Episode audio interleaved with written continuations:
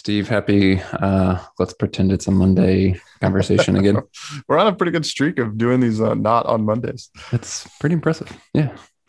Uh, we're actually flying out on Monday to go hang out with Born and Raised guys and shoot some content, which uh, sneak peek will be coming to the podcast as well as their YouTube channel and some giveaways and a whole bunch of cool stuff coming. And it's uh, it'll be coming in August, so sneak peek there for the listeners.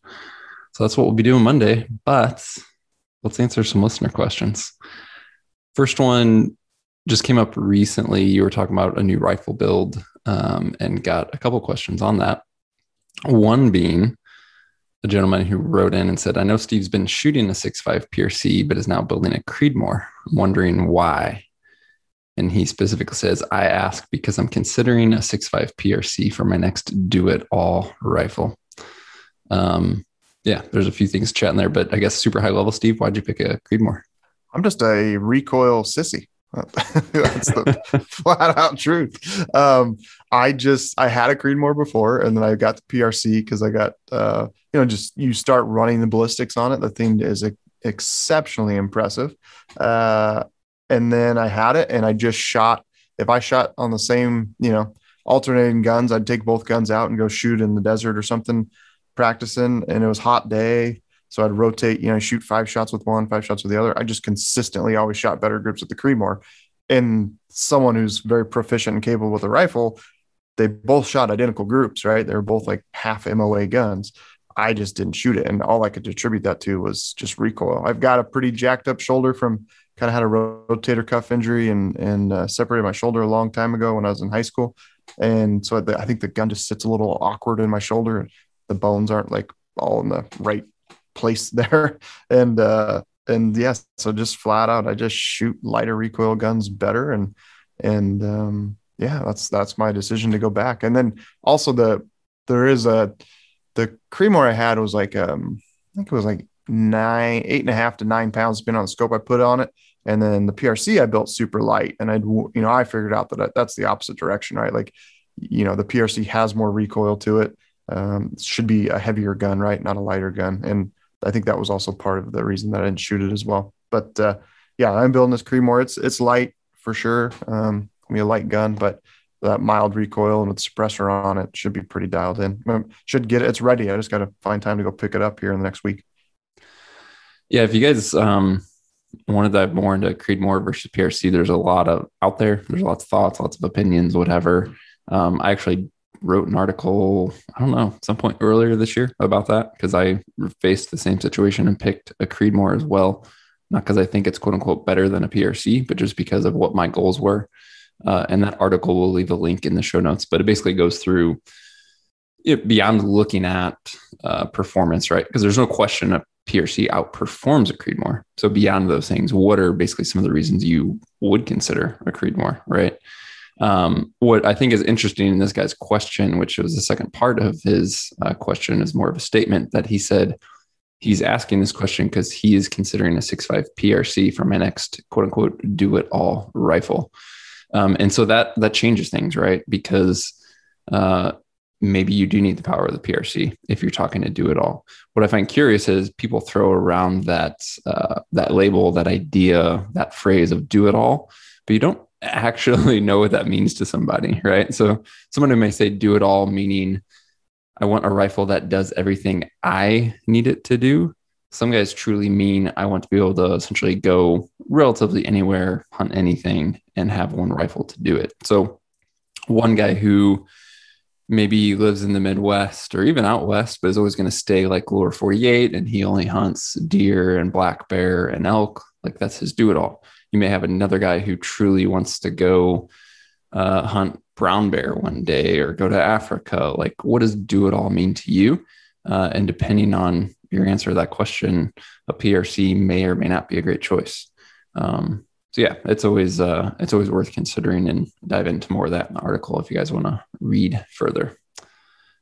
Uh, this question came through Steve is honestly like a super easy one to answer, but I think it highlights maybe some ways that guys can just go overboard out of uh, fear, worry, or uh, ignorance. And I don't say ignorance like degrading, just they don't have like experience to know basically what they need.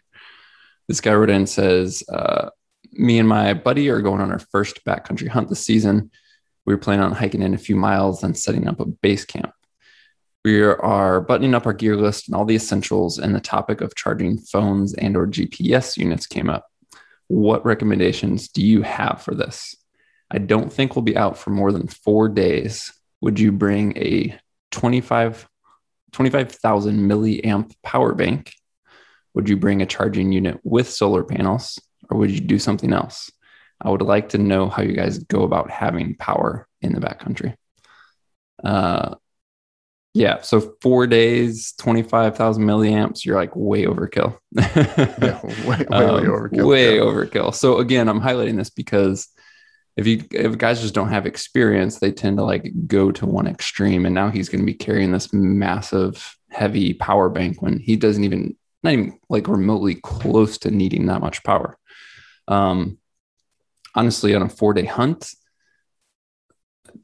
I, I would bring something small, if nothing, maybe, right? Especially if there's two of you and it depends on how you use things. But if you are using, like, let's say your phone and you're keeping it in airplane mode, you're only using it for onX maps or something similar, um, and taking photos, and you're just not on it all the time, you know, using cell service and playing games or something. I don't know why you would be, but you can honestly, I get four days out of my phone typically in those scenarios, maybe a little bit less if it's really cold. So I would bring something most likely, um, but even 10,000 milliamps would be more than enough. Like I've taken 10,000 milliamps on week long hunts and had plenty of juice left over after topping things off. So, um, yeah, 25,000 milliamps, absolutely overkill. I wouldn't worry about solar panels. In my experience, they're finicky. Uh, the technology of backpacking friendly solar panels tend to be finicky you then have to babysit them. Like you can set them up at camp and go hunt for the day, but then realize, well, I didn't set this up in a smart way. And now I, this wasn't actually in the sun most of the day type thing, right? Depending on your cover. Um, but something super small, five, six, seven, maybe up to 10,000 milliamps, go spend, shoot probably 30 bucks on Amazon, uh, get an Anker or something similar. And that's all I need. Anything to add to that, Steve? Uh, yeah, to me, it's pretty simple. It's just, I mean, you're going to find out through experience how long your phone lasts just in airplane mode. I would say a rough rule, you know, three days for most phones. Um, but you can really just look at it's not listed on your phone. Maybe it's in the settings or something like that, but just Google your phone and find out the battery size. Most of them are going to be, you know, big batteries around 3000. Uh, I think like my, I have an iPhone that's 2800 maybe? And just no. so 2800 milliamps if you got 10,000 milliamp uh, battery bank you're going to recharge that thing three times. It's not a perfect one-to-one really ratio right? I think it's as it's charging the phone it's not like 100% efficient but it's pretty close. Uh, and then yeah so for me i um, i just i have my inreach mini and my phone are the two things that i need to charge when i'm out there. And if it's anything under five days 6000 is is plenty i've never really even remotely come close to using it all. But to me, it's kind of a safety factor, first aid factor. Right? You break your mm-hmm. leg and takes a week for the you know search and rescue to come get you because of bad weather or something like that. Uh, you're going to be able to keep that you know your inReach charged up the whole time. So six thousand is my kind of light battery bank, and then uh, the next jump up is a ten thousand milliamp one, and um, I can't remember the brand name. Anker does make good ones. I have one of those. A N K E R. Um, they're fairly lightweight and been pretty bomb proof. Um, and then yeah, I'll I'll jump up to 10,001 if if I'm going to be videoing, recharge some of the camera batteries when needed, uh, and or you know when you start approaching that five to 10 day hunt, then I'll jump up to that bigger bank. Um, yeah, and there, but you're talking, you know, my 6,000 weighs three and a half ounces, and my 10,000 weighs like five and a half ounces or something like that. It's um, not a huge jump in there in those 10,000s, but I I have when I've looked at the bigger 25s, uh, those really do jump up quite a bit in weight. So that 10,000 is kind of a sweet spot, I think, of getting the most um, milliamps per ounce, right? Right. I mean, if you're talking a four day hunt and like you said, Steve, getting away with say a 6,000 milliamp, comparing that to a 25, you're literally talking four times the size and weight, easy, right? Yeah, Just yeah, yeah. based on power. Um, yeah, 25 is overkill, but uh, next one came through. Um, wanting to know about temperature effects on archery equipment. So this guy writes in and says, Have you guys noticed any speed or accuracy issues with your bow and extreme temperature swings? I know as with rifles, temperature and altitude affect a bullet, but do the same temperatures affect the bow as well? With expansion and contraction of fiberglass, carbon fiber, etc., have you guys tested speed and accuracy from high to low temperatures or vice versa? I've not tested that, Steve. Either.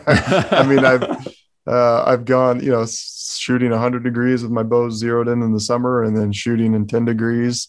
Uh, I've never noticed a change. I'm sure there's something there. You get a, a Tim Gillingham or something like that. It's going to tell you to change your sight tape by a foot per second, probably. But uh, I think any practical in, inside of our physical abilities to shoot a group at 70, 80 yards, I highly doubt you would be able to notice a difference. More than more than anything, the cold's going to affect your muscles and ability to draw and hold and anchor than than it is um, going to affect the, the bow and the, the velocity that it's shooting.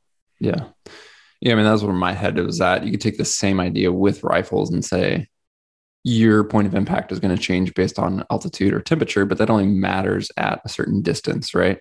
Um, and so those same kind of principles apply. Obviously, the the changes are going to affect a bow more just because it's moving slower, so it has the potential to vary further, even though your shot distances are closer.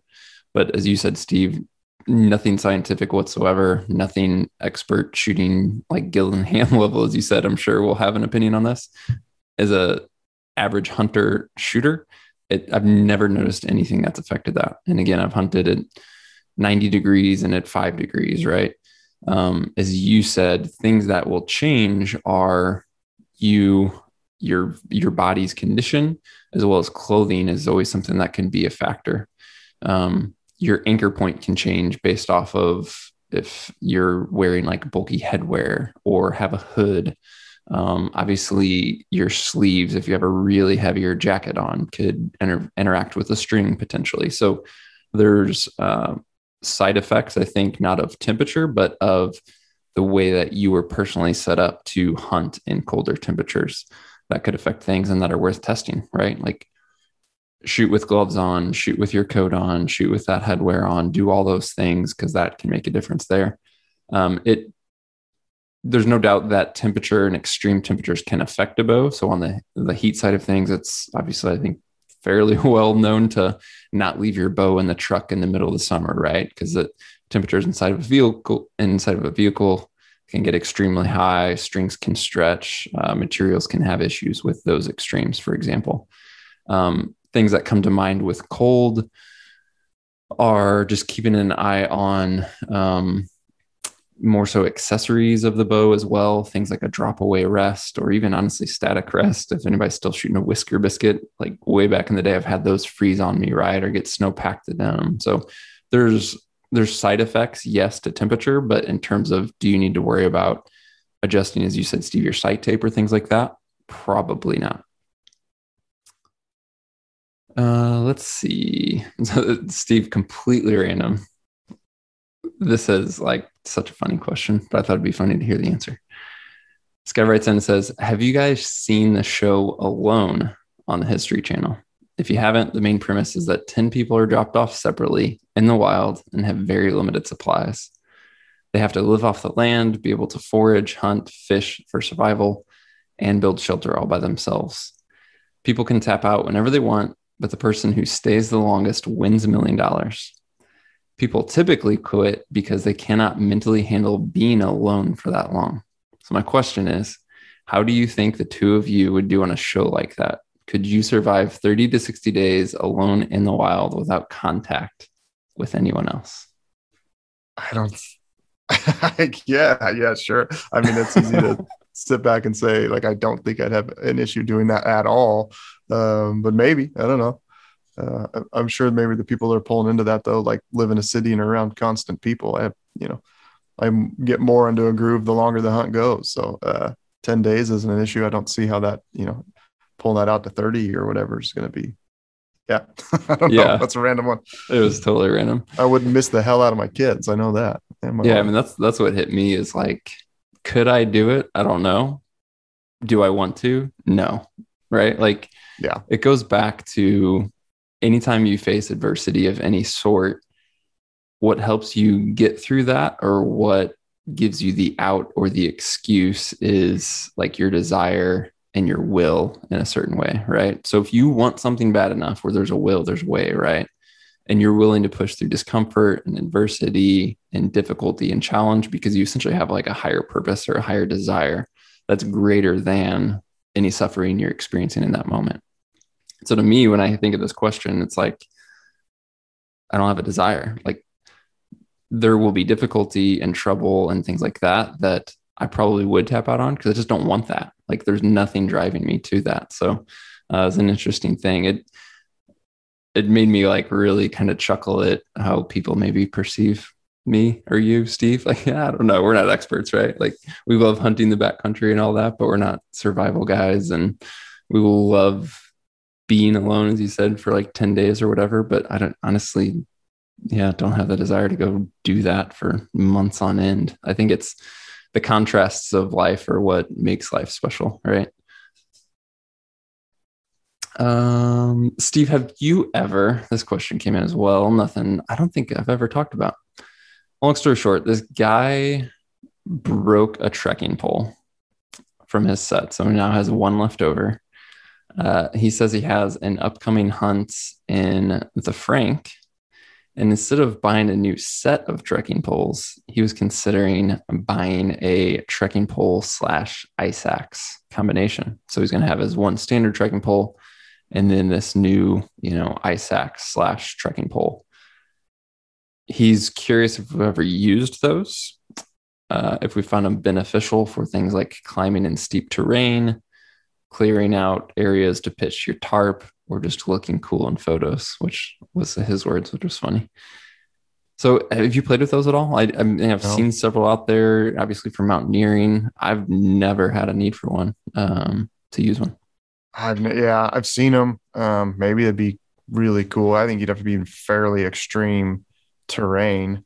Um, I could think of like on my sheep hunt last year, there's a few kind of those grassy, really slick parts where you don't really don't see grass growing on that steep of slopes here in Idaho. Right? If it gets that steep, it's rocky. But up there, there was definitely like pretty steep grassy stuff. And I think uh, micro spikes would be something you could pack if you were super familiar in hunting that country a lot.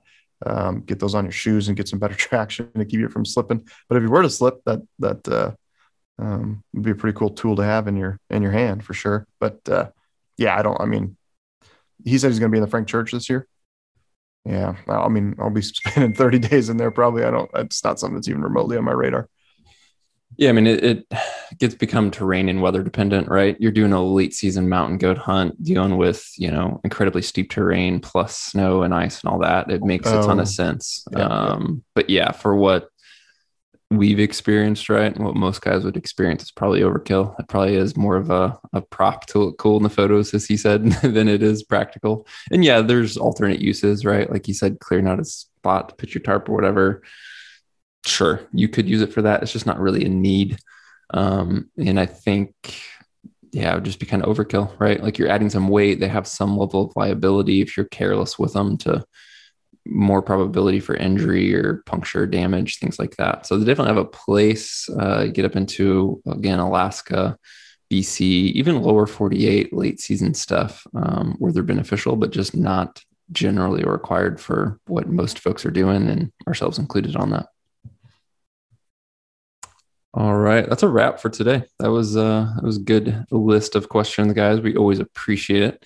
We have more to answer, but always more are welcome. So if you have a question for a future show, send that by email to podcast at exomountaingear.com. Uh, as we hinted with the discussion earlier about meeting up with Born and Raised and some cool content that will be coming soon. We have another roundtable series coming soon. So there's going to be some great co- content for the podcast here uh, coming into August as we get ready for September, October, and beyond with hunts coming up soon. So as always, if you haven't yet, you can hit that subscribe button uh, in your podcast app so that you receive those future episodes automatically.